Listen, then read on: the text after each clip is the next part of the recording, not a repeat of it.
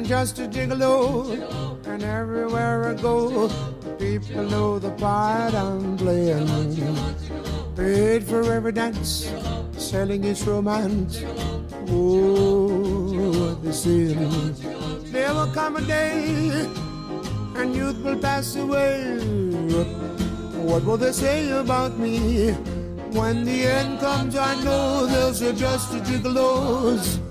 Life goes on without me. And just a gigolo everywhere I go. People know the part I'm playing. Paid for every dance, selling each romance.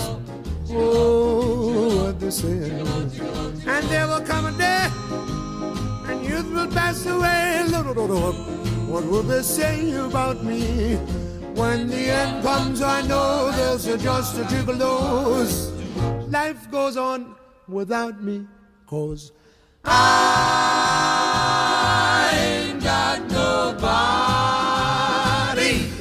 Oh, and there's nobody cares for me. There's nobody cares for me. I'm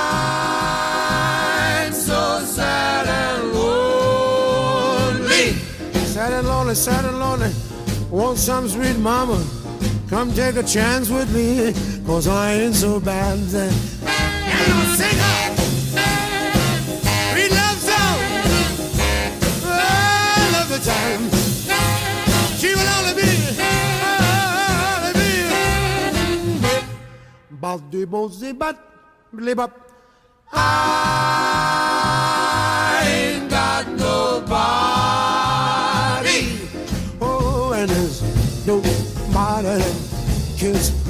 for me. There's nobody that cares for me. Nobody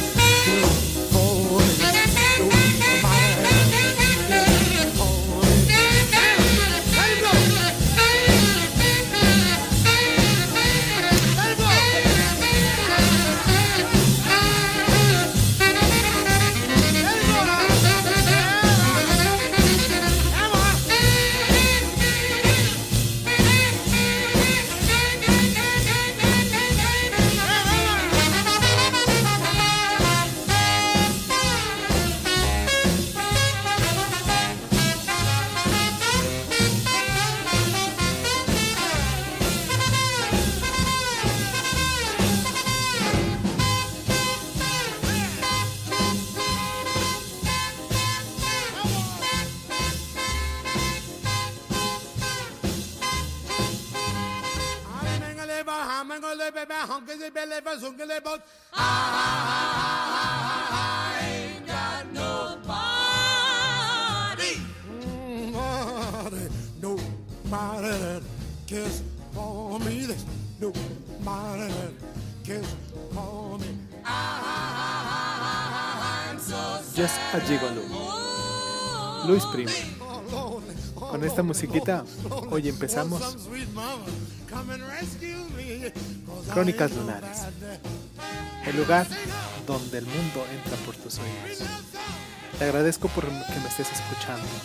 Recuerda que hoy seguimos escuchando todos los cuentos de Gabriel García Márquez.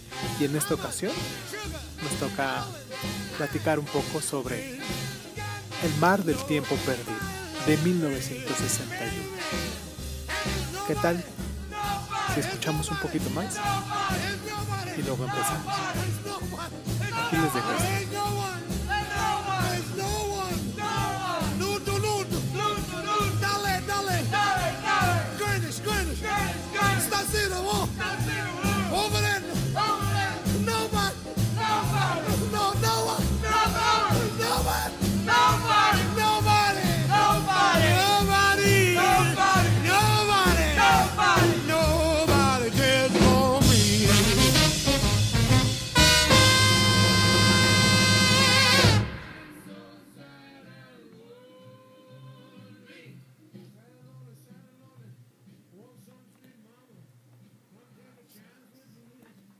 El mar del tiempo perdido, 1961.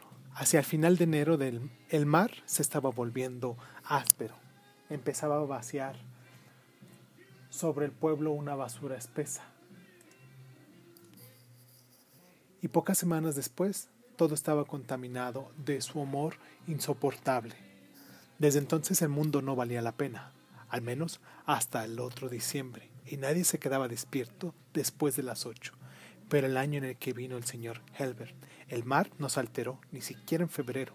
Al contrario, se hizo cada vez más liso y fosforescente, y en las primeras noches de marzo exhaló una fragancia de rosas. Tobías la sintió, tenía la sangre dulce para los cangrejos y se pasaba la mayor parte de la noche espantándolos de la cama, hasta que volteaba la brisa y conseguía dormir.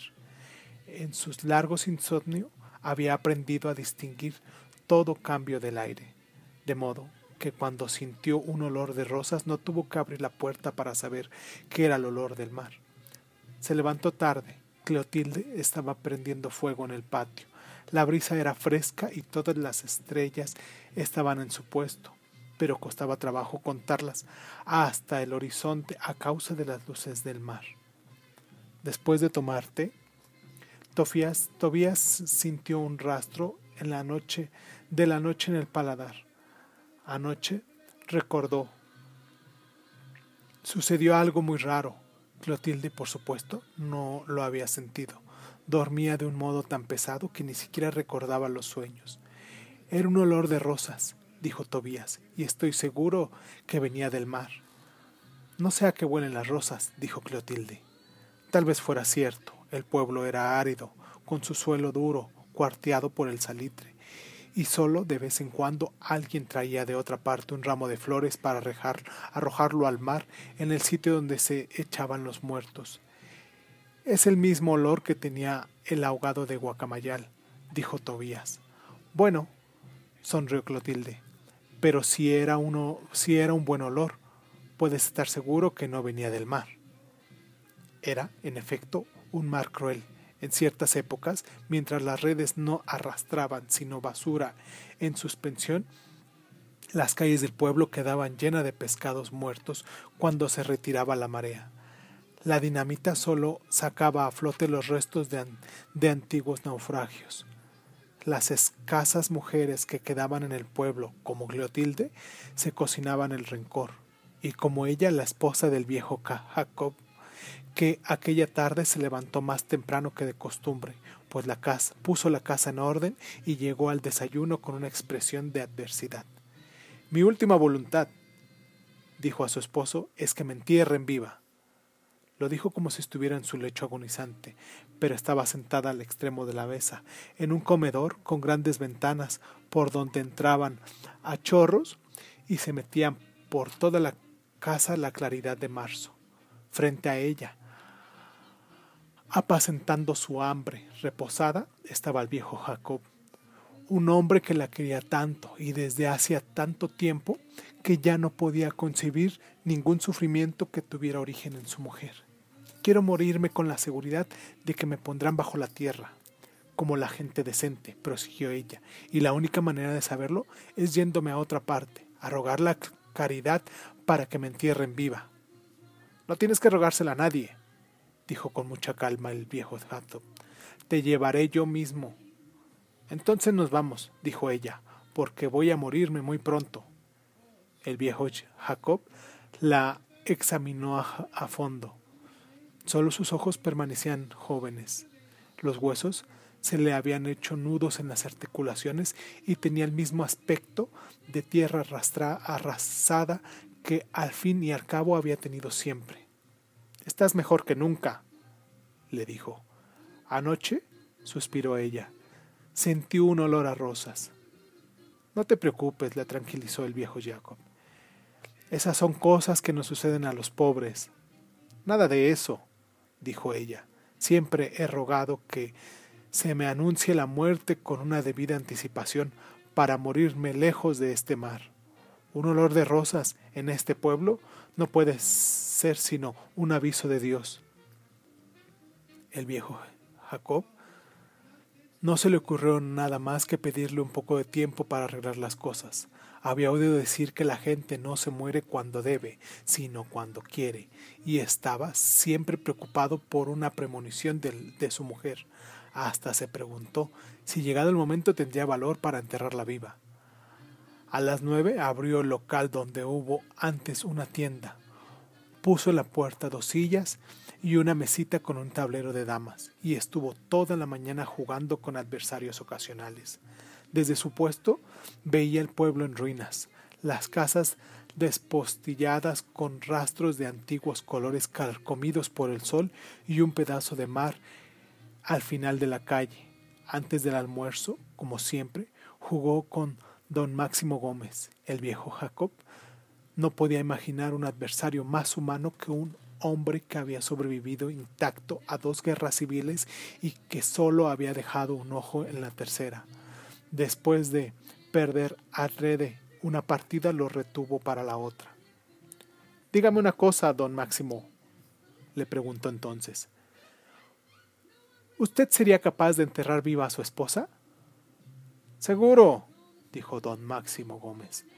Créame usted que no me temblaría la mano. El viejo Jacob hizo un silencio asombrado. Luego, habiéndose despojado, habiendo, habiendo dejado despojar de sus mejores fichas, suspiró. Es que, según me parece, Petra se va a morir. Don Máximo no se inmutó. En este caso, dijo, no tiene necesidad de enterrarla viva. Comió dos fichas y, y coronó una dama. Después fijó en su adversario un ojo humedecido en un agua triste. ¿Qué le pasa? Anoche, explicó el, el, viejo Jacob, sintió un olor a rosas.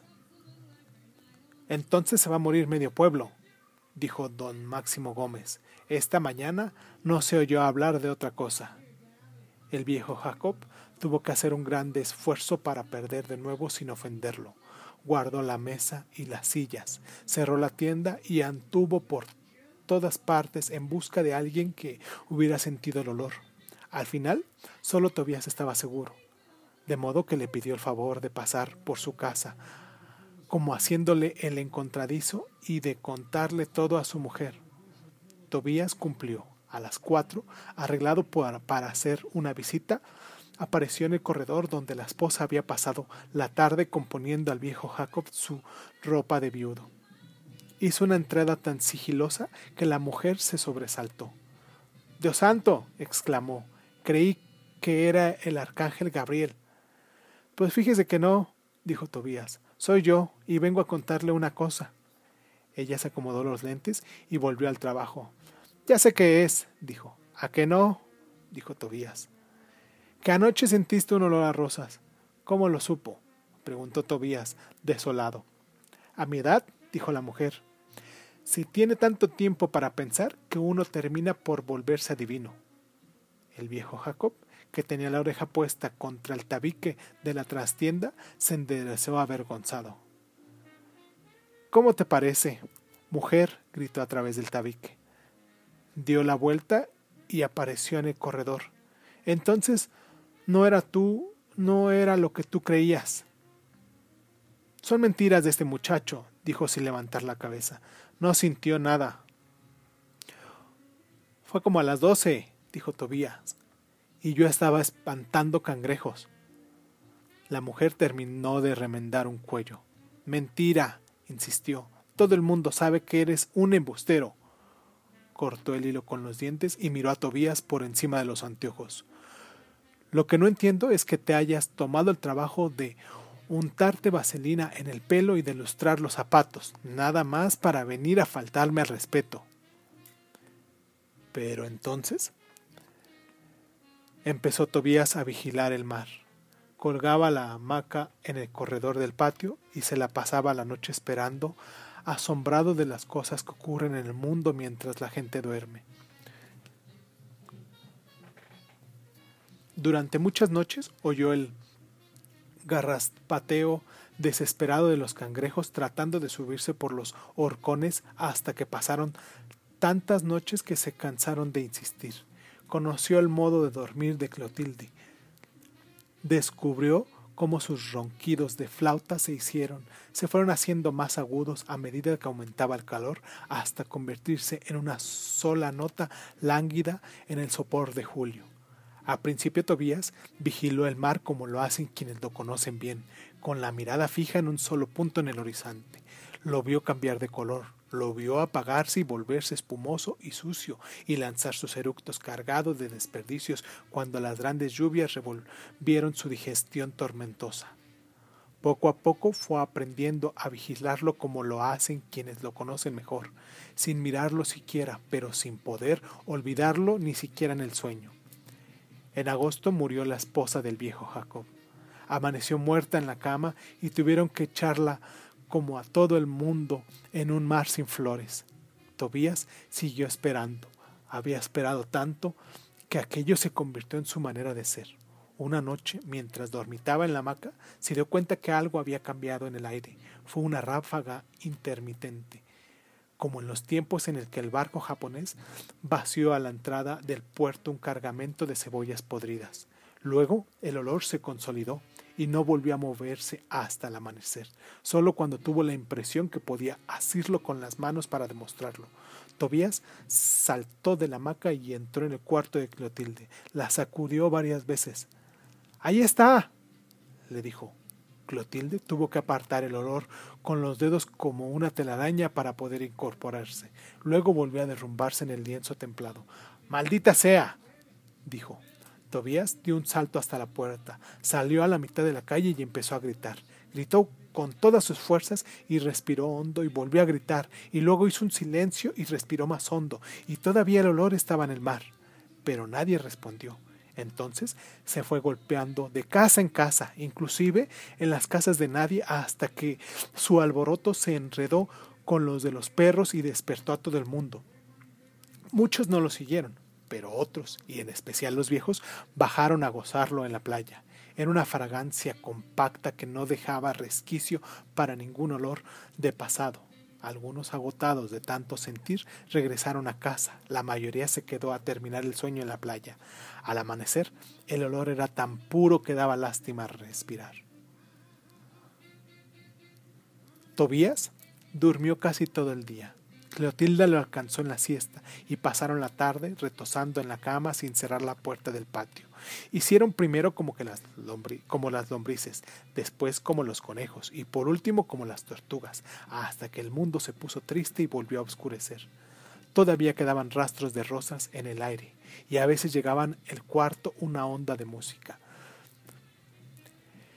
Es donde Catarino, dijo Clotilde. Debe haber venido alguien.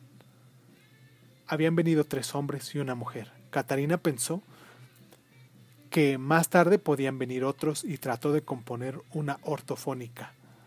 Como no pudo, le pidió el favor a Pancho aparecido,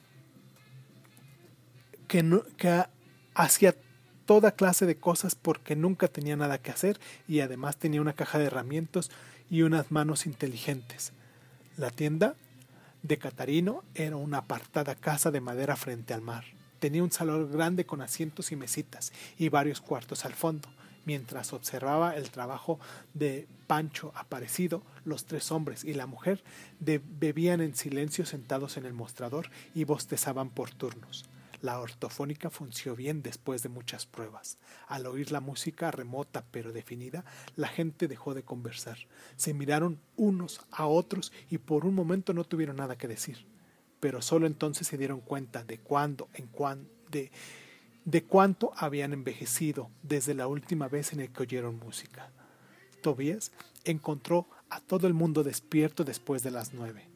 Estaban sentados a la puerta, escuchando los viejos discos de Catarino, en la misma actitud de fatalismo pueril con que se contempla un eclipse.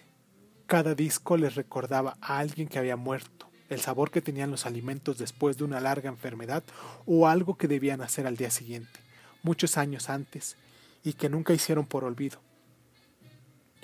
La música se acabó hacia las once. Muchos se acostaron creyendo que iba a llover porque había una nube oscura en el mar, pero la nube bajó, estuvo flotando un rato en la superficie y luego se hundió en el agua. Arriba solo quedaron las estrellas. Poco después, la brisa del pueblo fue hasta el centro del mar y trajo de regreso una fragancia de rosas.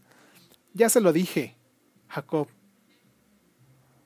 exclamó con Máximo Gómez. Aquí lo tenemos otra vez. Estoy seguro de que ahora lo sentiremos todas las noches.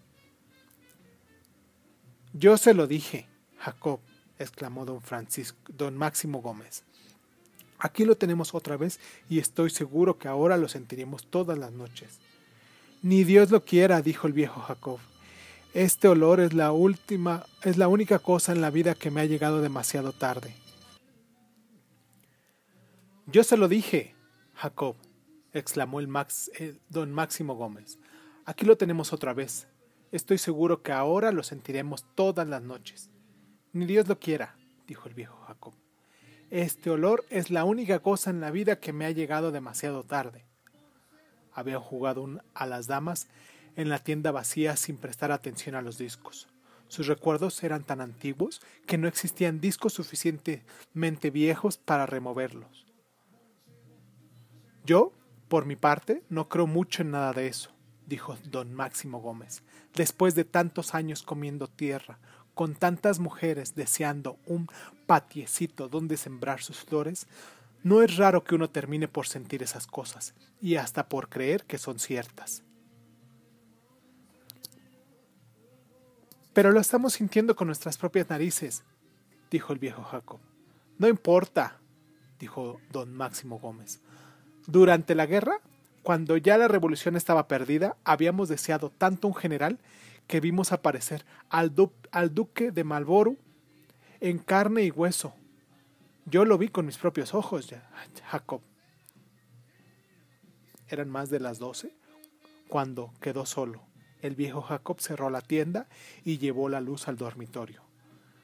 A través de la ventana, recortada en la fosforescencia del mar, veía la roca desde donde botaban los huesos. Petra llamó en voz baja. Ella no pudo oírlo. En aquel momento navegaba casi una flor de agua en un en un melodía radiante del Golfo de Bengala. Había levantado la cabeza para ver a través del agua, como una vidriera iluminada, un transatlántico enorme, pero no podía ver a su esposo. En ese instante empezaba a oír de nuevo la ortofónica de Catarino, al otro lado del mundo. Date cuenta, dijo el viejo Jacob. Hace apenas seis meses que te creyeron loca y ellos mismos hacen fiesta con el olor que te causó la muerta. Apagó la luz y se metió en la cama. Lloró despacio, con el llantito sin gracia de los viejos, pero muy pronto se quedó dormido. Me largaría de este pueblo si pudiera, sollozó entre sueños. Me iría al puro carajo si por lo menos tuviera veinte pesos juntos. Desde aquella noche y por varias semanas, el olor permaneció en el mar. Impregnó la, la, madera de las casas, los alimentos y el agua de beber, y ya no hubo dónde estar sin sentirlo. Muchos se asustaron de encontrarlo en el vapor de su propia cagada. Los hombres y las mujeres que vinieron en la tienda de Catarino se fueron un viernes, pero regresaron el sábado con un tumulto. El domingo vinieron más. Hormiguearon por todas partes, buscando qué comer y dónde dormir. Hasta no sé dónde, hasta no se pudo caminar por las calles. Vinieron más. Las mujeres que se habían ido cuando se murió el pueblo volvieron a la tienda de Catarino. Estaban más gordas y más pintadas y trajeron discos de moda que no les recordaban que no le recordaban nada a nadie. Vinieron algunos de los antiguos habitantes del pueblo. Habían ido a pudrirse de plata en otra parte y regresaron hablando de su fortuna, pero con la misma ropa que se llevaron puesta. Vinieron músicas y trombolas, mesas de lotería, adivinas y pistoleros y hombres con una culebra enrollada en el cuello que vendían el elixir de la vida eterna siguieron viniendo durante varias semanas, aún después de que cayeron las primeras lluvias, y el mar se volvió turbio y desapareció el olor. Entre los últimos llegó un cura. Andaba por todas partes, comiendo pan mojado en un tazón con, en un tazón de café con leche y, y poco a poco iba prohibiendo todo lo que le habían precedido, los juegos de lotería, la música nueva y el modo de bailarla, y hasta la reciente costumbre de dormir en la playa. Una tarde, en la casa de Melchor, pronunció un, un sermón sobre el olor del mar. Den gracias al cielos, hijo mío, hijos míos. Den gracias al cielo, hijos míos, dijo, porque este es el olor de Dios. Alguien lo interrumpió. ¿Cómo puede saberlo, Padre, si todavía no lo han sentido? Las sagradas escrituras, dijo él, son explícitas respecto a ese olor. Estamos en, en el pueblo elegido. Tobías andaba como un sonámbulo, de un lado a otro y en medio de la fiesta. Llevó a Clotilde a conocer el dinero. Imaginaron que jugaron sumas enormes en la ruleta y luego hicieron las cuentas y se sintieron inmensamente ricos con la plata que, que hubieran podido ganar. Pero una noche, no solo ellos, sino la muchedumbre que ocupaba el pueblo, vieron mucho más dinero junto del que hubieran podido caberles en la imaginación.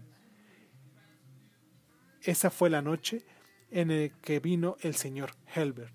Apareció de pronto, puso la mesa en la mitad de la calle y encima de la mesa dos grandes baúles llenos de billetes hasta los bordes. Había tanto dinero que al principio nadie lo advirtió, porque no podían creer que fuera cierto. Pero como el señor Helbert se puso a tocar una campanita, la gente terminó por creerle. Se acercó a escuchar. Soy el hombre más rico de la tierra, dijo. Tengo tanto dinero que ya no encuentro dónde meterlo y como además tengo un corazón tan grande que ya no me cabe dentro del pecho, he tomado la determinación de recorrer el mundo resolviendo los problemas del género humano. Era grande y colorado, hablaba alto y sin pausas, y movía al mismo tiempo unas manos tibias y lángidas que siempre parecían acabadas de afeitar. Habló durante un cuarto de hora y descansó. Luego volvió a sacudir la campanilla y empezó a hablar de nuevo. A mitad del discurso, alguien agitó un sombrero entre la muchedumbre y lo interrumpió. Bueno, mister, no hable tanto y empiece a repartir la plata. Así no, replicó, replicó el señor Helbert. Repartir el dinero, sin son ni ton, además de ser un método injusto, no tendría ningún sentido localizó con la vista al que lo había interrumpido y le indicó que se acercara. La multitud le abrió paso.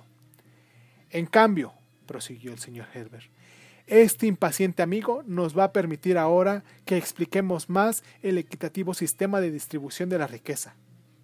Extendió una mano y lo ayudó a subir. ¿Cómo te llamas? Patricio. Muy bien, Patricio, dijo el señor Herbert. Como todo el mundo, tú tienes que como todo el mundo, tú tienes desde hace tiempo un problema que no puedes resolver. Patricio se quitó el sombrero y confirmó con la cabeza. ¿Cuál es? Pues mi problema es este, dijo Patricio. No tengo plata. ¿Y cuánto necesitas? Cuarenta y ocho pesos.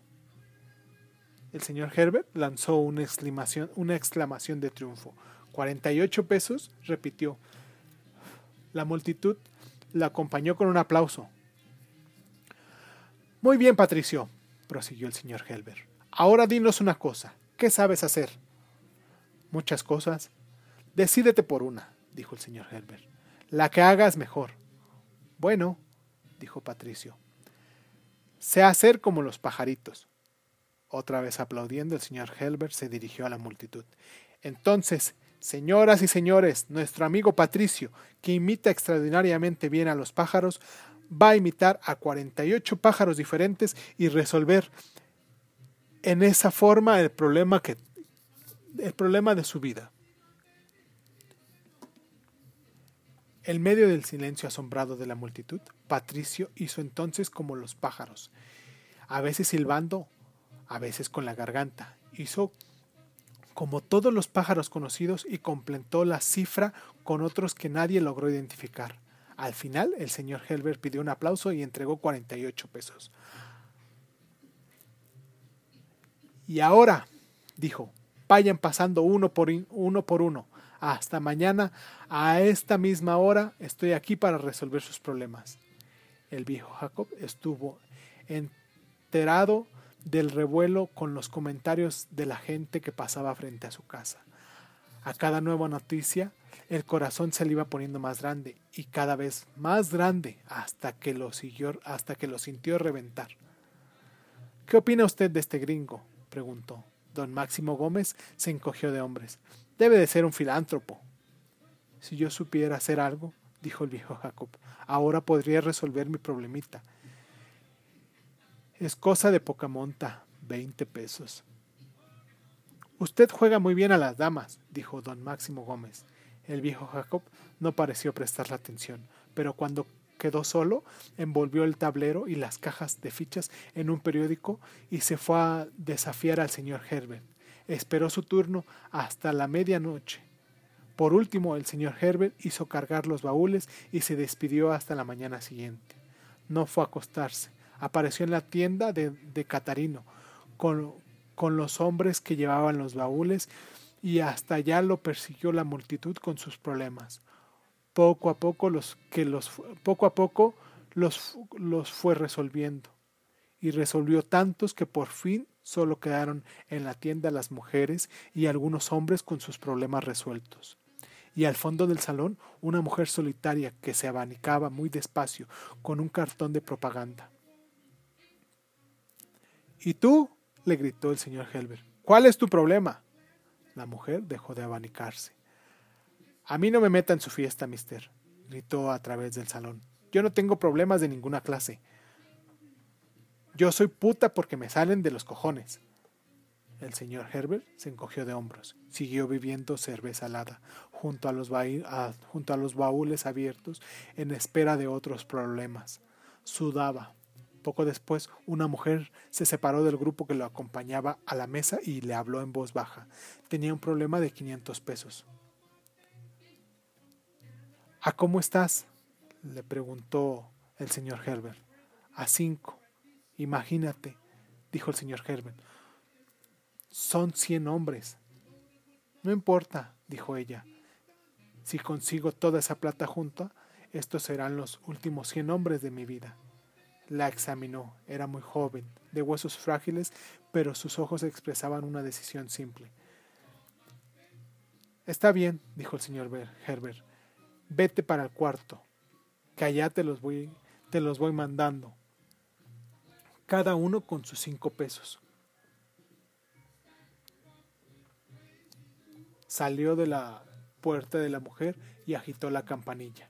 A las siete de la mañana, Tobías en encontró abierta la tienda de Catarino. Todo estaba apagado, medio dormido e hinchado de cerveza. Y el señor Herbert controlaba los ingresos de hombres al cuarto de la muchacha. Tobías también entró. La muchacha lo conocía y se sorprendió de verlo en su cuarto. ¿Tú también? Me dijeron que entrara, dijo Tobías. Me dieron cinco pesos y me dijeron que no te demores. Ella quitó de la cama la sábana empapada y le pidió a Tobías que la tuviera de un lado. Pesada como un lienzo, la exprimieron, retorciéndola por los extremos hasta que recobró su peso natural. Voltearon el colchón y el sudor salía por el otro lado. Tobías hizo las cosas de cualquier modo. Antes de salir, puso los cinco pesos en el montón de billetes que iban creciendo junto a la cama. Manda toda la gente que puedas, le recomendó el señor Herbert, a ver si salimos de esto antes del mediodía. La muchacha entreabrió la puerta y pidió una cerveza helada. Había varios hombres esperando. ¿Cuántos faltan? preguntó. Sesenta y tres, contestó el señor Herbert. El viejo Jacob pasó todo el día persiguiéndolo con el tablero. Al anochecer alcanzó su turno.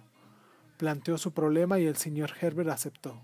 Pusieron dos sillas y la mesita sobre la mesa grande en plena, en plena calle, y el viejo Jacob abrió la partida. Fue la última jugada que logró premeditar. Perdió. Cuarenta pesos, dijo el señor Herbert. Y te doy dos fichas de ventaja. Volvió a ganar. Sus manos apenas tocaban las fichas. Jugó vendado, adivinando la posición del tablero, y siempre ganó. La multitud se cansó de verlo.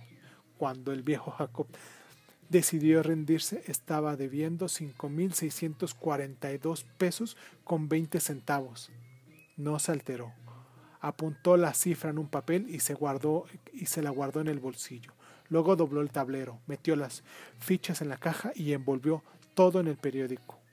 Haga de mí lo que quiera, dijo, pero déjeme estas cosas. Le prometo que pasaré jugando el resto de mi vida hasta reunirle esa plata.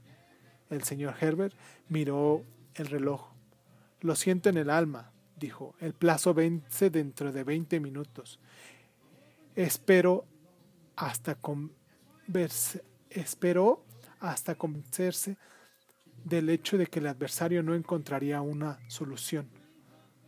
No tiene nada más. El honor, quiero decir, explicó el señor Herbert, algo que cambie de color cuando se le pase por encima de la brocha sucia de pintura. La casa, dijo el viejo Jacob, como si descifrara una adivinanza. No vale nada, pero es una casa. Fue así como el señor Herbert se quedó con la casa del viejo Jacob. Se quedó además con las casas y propiedades de otros que tampoco pudieron cumplir, pero ordenó una semana de música, cohetes y maromeros que él mismo dirigió la fiesta. Fue una semana memorable. El señor Herbert habló del maravilloso destino del pueblo y hasta dibujó una ciudad del futuro con inmensos edificios de vidrio y pistas de baile en las azoteas. La mostró en la multitud. miraron asombrados tratando de encontrarse entre los transeúntes de colores pintados por el señor Herbert, pero estaba tan bien vestidos que no lograron reconocerse. Le dolió el corazón de tanto usarlo. Se rieron de las ganas de llorar que sentían octubre y vivieron en las nebulosas de la esperanza hasta que el señor Herbert sacudió la campanilla y proclamó el término de la fiesta. Solo entonces descansó. Se va a morir con esta vida que lleva, dijo el viejo Jacob. Tengo tanto dinero, dijo el señor Herbert, que no hay ninguna razón para que me muera. Se derrumbó en la cama, durmió días y días roncando como un león, y pasaron tantos días que la gente se cansó de esperarlo. Tuvieron que desenterrar cangrejos para comer. Los nuevos discos de Catarino se volvieron tan viejos que ya nadie pudo escucharlos sin lágrimas y hubo que cerrar la tienda. Mucho tiempo después de que el señor Herbert empezó a dormir, el padre llamó la puerta del viejo Jacob. La casa estaba cerrada por dentro. A medida que la respiración del dormido había, sido, había ido gastando el aire, las cosas habían ido perdiendo su peso y algunas empezaban a flotar. Quiero hablar con él, dijo el padre. Hay que esperar, dijo el viejo Jacob. No dispongo de mucho tiempo. Siéntese, padre, y espere insistió el viejo Jacob, y mientras tanto hágame el favor de hablar conmigo. Hace mucho que no sé nada del mundo. La gente está en desbandada, dijo el padre, pero dentro de poco el pueblo será el mismo de antes. Eso es lo único nuevo. Volverán, dijo el viejo Jacob, cuando el mar vuelva a oler a rosas. Mientras tanto, hay que sostener con algo la ilusión de los que se quedan, dijo el padre, es urgente empezar la construcción del templo. ¿Por eso ha venido a buscar al, al señor Herbert? dijo el viejo Jacob. Eso es, dijo el padre, los gringos son muy caritativos. Entonces espere, padre, dijo el viejo Jacob. Puede que despierte. Jugaron a las damas, fue una partida larga y difícil, y de muchos días, pero el señor Herbert no despertó el padre se se dejó confundir por la desesperación. Anduvo por todas partes con un palillo de cobre pidiendo limosnas para construir el templo, pero fue muy poco lo que consiguió. De tanto simplificar, se fue haciendo cada, mes, cada vez más diafrano sus huesos y empezaron a llenarse de ruidos y un domingo se elevó a dos cuadras sobre el nivel del suelo, pero nadie lo supo. Entonces puso la ropa en una madera y en la otra el dinero recogido que despidió para siempre. Entonces puso la ropa en una maleta y en la otra el dinero recogido y se despidió para siempre. No volverá al olor, dijo a quienes trataron de disuadirlo. Hay que afrontar la evidencia del hecho de que el pueblo ha caído en pecado mortal. Cuando el señor Herbert despertó, el pueblo era el mismo de antes. La lluvia había fermentado la basura que dejó la en las calles y el suelo era otra vez árido y duro como un ladrillo. He dormido mucho, bostezó el señor Herbert. Siglos, dijo el viejo Jacob. Estoy muerto de hambre. Todo el mundo está así, dijo el viejo Jacob. No tienen otro remedio que ir a la playa a desenterrar cangrejos. Tobías lo encontró escarbando en la arena, con la boca llena de espuma y el asombro porque los ricos con hambre se parecían tanto a los pobres. El señor Herbert no encontró suficientes cangrejos. Al atardecer, invitó a Tobías a buscar algo que comer en el fondo del mar. Oiga, lo previno Tobías, solo los muertos saben lo que hay más allá Oiga, lo intervino, lo previó Tobías, solo los muertos saben lo que hay allá adentro. También lo saben los científicos, dijo el señor Herbert. Más abajo del mar de los naufragios hay tortugas de carne exquisita. Desvístase y vámonos. Fueron, nadando primero por la línea recta por línea recta y luego hacia abajo, muy hondo, hasta donde se acabó la luz del sol, y luego la del mar, y las cosas eran sólo visibles por su propia luz. Pasaron frente a un pueblo sumergido, con hombres y mujeres a caballo que giraban en torno al kiosco de la música. Era un día espléndido y había flores con colores vivos en las terrazas. Se hundió un domingo, como a las once de la mañana, dijo el señor Herbert. Debió ser un cataclismo. Tobías se desvió hacia el pueblo, pero el señor Herbert le hizo señas para seguirlo hasta el fondo. Ahí hay rosas, dijo Tobías. Quiero que Cleotilde las conozca. Otro día vuelves con calma, dijo el señor Herbert. Ahora estoy muerto de hambre. Descendía como un pulpo, con brazadas largas y sigilosas. Tobías, que hacía esfuerzos por no perderlo de vista, pensó que aquel debía ser el modo de nadar de los ricos.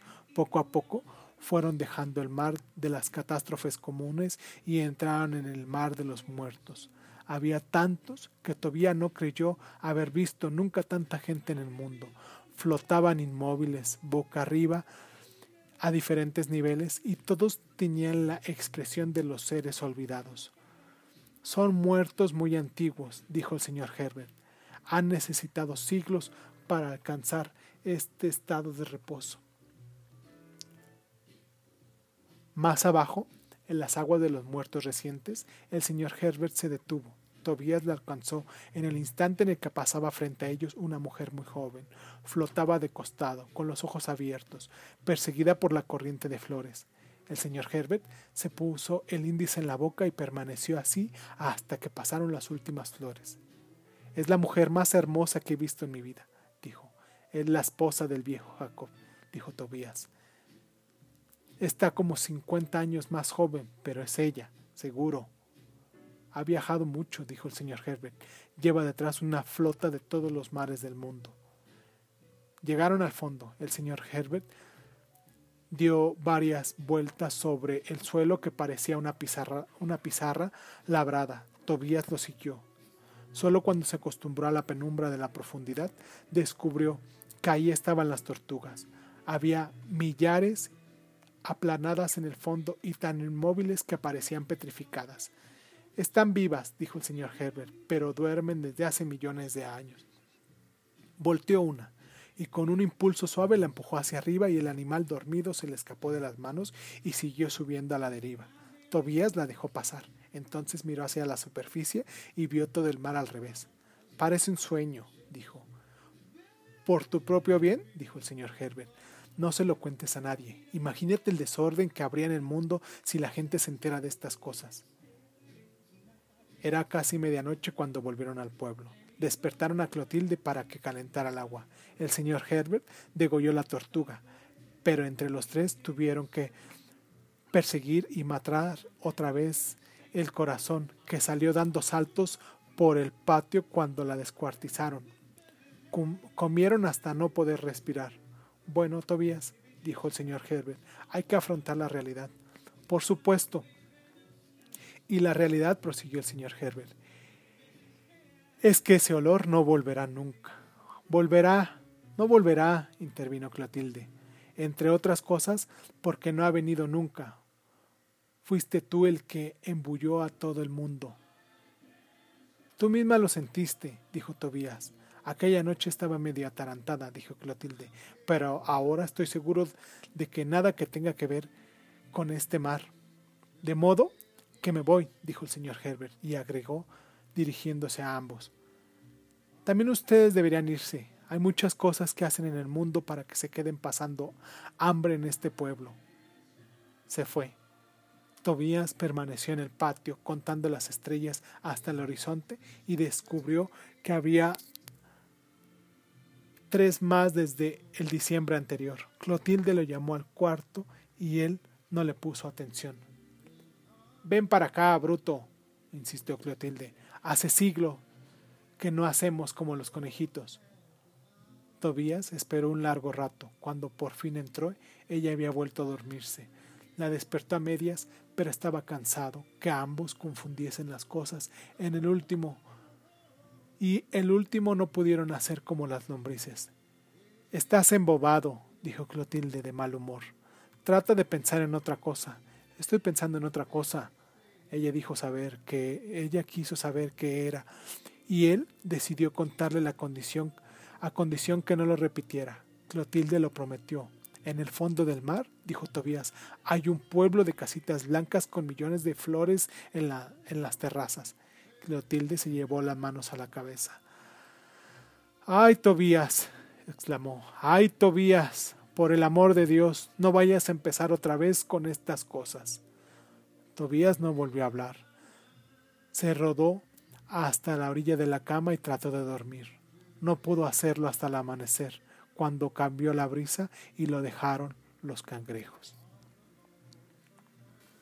Análisis del, del, cuento El mar del tiempo perdido de Gabriel García Márquez. Un pequeño resumen. El cuento fue escrito en 1961 y relata la historia de un pueblo costero en América Latina y la llegada de un gringo, quien se presenta como, el hombre más rico de la tierra el señor Herbert, aparece dentro de un aura de esperanza, porque un olor a rosas ha penetrado el pueblo desolado. La mujer de Jacob, Petra, dice que el olor es un indicio de Dios que ella va a morir. El señor Herbert tenía tanto dinero que no sabía dónde meterlo y toma la decisión de recorrer el mundo resolviendo los problemas del género humano. Su objetivo es de repartir el dinero, pero para obtener el dinero los los ciudadanos tienen que entretener al gringo y se humillan en vez de ilustrar el más equitativo sistema de distribución de la riqueza. El señor Herbert introduce el juego, la deuda y la prostitución al, pueblo. Jacob pierde su única posesión, su casa, para satisfacer la deuda que ha acumulado en el juego con el señor Herbert. Luego, Herbert exige una semana de, fiesta incluyendo música, fuegos artificiales y acróbatas. Describe una ciudad del futuro con rascacielos, pero los ciudadanos no pueden identificarse con esa imagen. Solo Herbert tiene una razón para celebrar, porque ahora es el dueño de la propiedad de todos y se siente omnipotente. Cuando Jacob dice que Herbert va a morir debido a tanta fiesta, responde que tengo tanto dinero que no hay ninguna razón para que me muera. Cuando acaba la semana, Herbert hace una fiesta interminable. Duerme tanto tiempo que todas las esperanzas para el desarrollo del pueblo son desvanecidas y el sacerdote cree que el pueblo es para la gente maldita y se, lo lleva. Cuando y se va. Perdón. Cuando Herbert se, se cuando acaba la semana, Herbert hace una fiesta interminable. Duerme tanto tiempo que todas las esperanzas para el desarrollo del pueblo son desvanecidas y el sacerdote cree que el pueblo es eh, el pueblo es para la gente maldita y se va. Cuando Herbert se despide por fin, tiene hambre, se despierta por fin.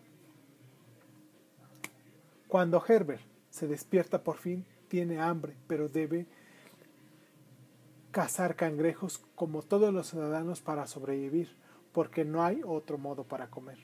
La última parte del cuento es menos clara. Herbert y Tobías y Tobías van a cazar tortugas, pero en la profundidad del mar buscan ciudades perdidas hace mucho tiempo y personas muertas flotantes. Herbert dice a Tobías que no puede contar la verdad porque provocaría el desorden en el pueblo. Cuando regresan, Herbert decide que debe afrontar la realidad. El olor de las rosas nunca volverá. Petra dice que nunca ocurrió. Herbert decide partir diciendo, de modo que me voy, también ustedes debían irse. Hay muchas cosas que hacer en el mundo para que se queden pasando hambre en este pueblo. Rick Jameson dice que toda la literatura del tercer mundo es una alegoría y toda la literatura del primer mundo es psicología. Es una oposición a la teoría de Marx y de Freud, pero ¿se puede decir que este cuento es alegórico? El cuento es una síntesis experta de las relaciones políticas y económicas entre los Estados Unidos y América Latina. La visión que el señor Herbert tenía de su misión en el mundo es análoga a la imagen de los Estados Unidos de los círculos gobernantes de esta nación que esta nación intentaba proyectar en ese momento en América Latina. En esa época llegaba, llegaba a la presidencia de su país John F. Kennedy se creía la alianza, se crea la, alianza del progreso y los cuerpos de paz, los cuales, al igual que la política económica norteamericana hacia los países subdesarrollados, se presentan como un intento de ayudar a esas naciones para resolver sus problemas. El personaje de García Márquez, que viene a resolver los problemas de la humanidad, personifica esta política. El señor Herbert regala dinero. Su propósito, como el de los cuerpos de paz, es ayudar a la gente a resolver sus problemas, movilizándolos para que uno actúe según sus posibilidades, de tal forma que cada uno gane lo que hace falta haciendo lo que puede y lo que está capacitado para realizar. Sin embargo, la relación es abusiva y parasitaria porque Estados Unidos no solo son los invasores de América Latina y lo explotan para los recursos naturales para su ganancia personal. También introducen o mejor dicho, imponen el capitalismo como el énfasis en el material y el valor monetario de los objetos. El imperialismo económico ha dejado el pueblo estar peor que lo que era antes de que viniera Herbert. Así, las falsas esperanzas por invasión extranjera están expuestas para lo que son ninguna esperanza para el progreso de la población del pueblo, aunque Herbert piensa que hay razón para celebrar. Herbert siempre lleva el control de la situación, implicando la invasión del norte en el sur. Por último, sus sueños largos simbolizan una queja común de América Latina, especialmente después de la Segunda Guerra Mundial, una tendencia por parte de los Estados Unidos para ignorar o descuidar a sus vecinos del sur. El Good, el Neighbor Policy terminó en 1945 y para conjunto de desilusión se establece que los Estados Unidos empiece una inversión copiosa en América Latina, pero ignora la política. Por 1950 las relaciones de en tierra norteamericano alcanzaron a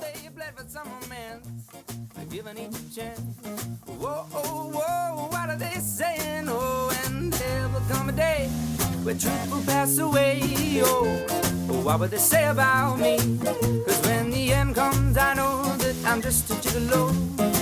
Life goes on without me. Oh, I'm just a gigolo. And everywhere I go, people know the part I'm playing. Yes, they do. They play for some romance. Give an age a chance. Whoa, whoa, what are they saying? Oh, and there will come a day where truth will pass away. Oh, what would they say about me? Cause when the end comes, I know that I'm just a gigolo. Life goes on without me, but I ain't got nobody. Whoa, whoa, nobody gonna come and use me. Ain't nobody gonna come and abuse me. I'm so sad and lonely.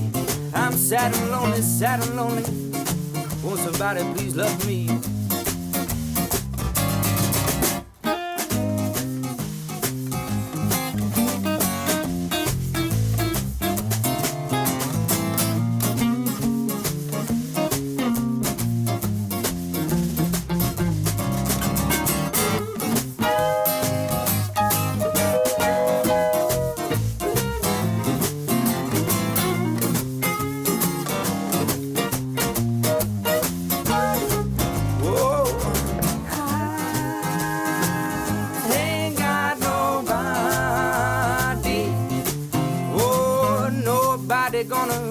Come and use me.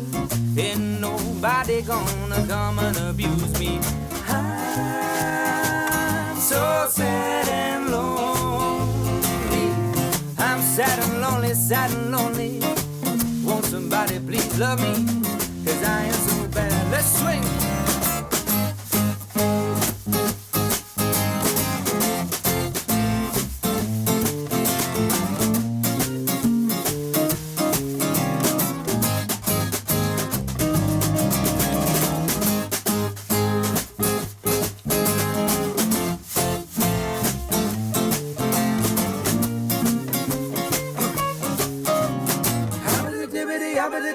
Dibbity, yabbity, dibbity, oh. Oh, ain't got nobody. Oh, nobody gonna come and use me. Ain't nobody gonna come and abuse me.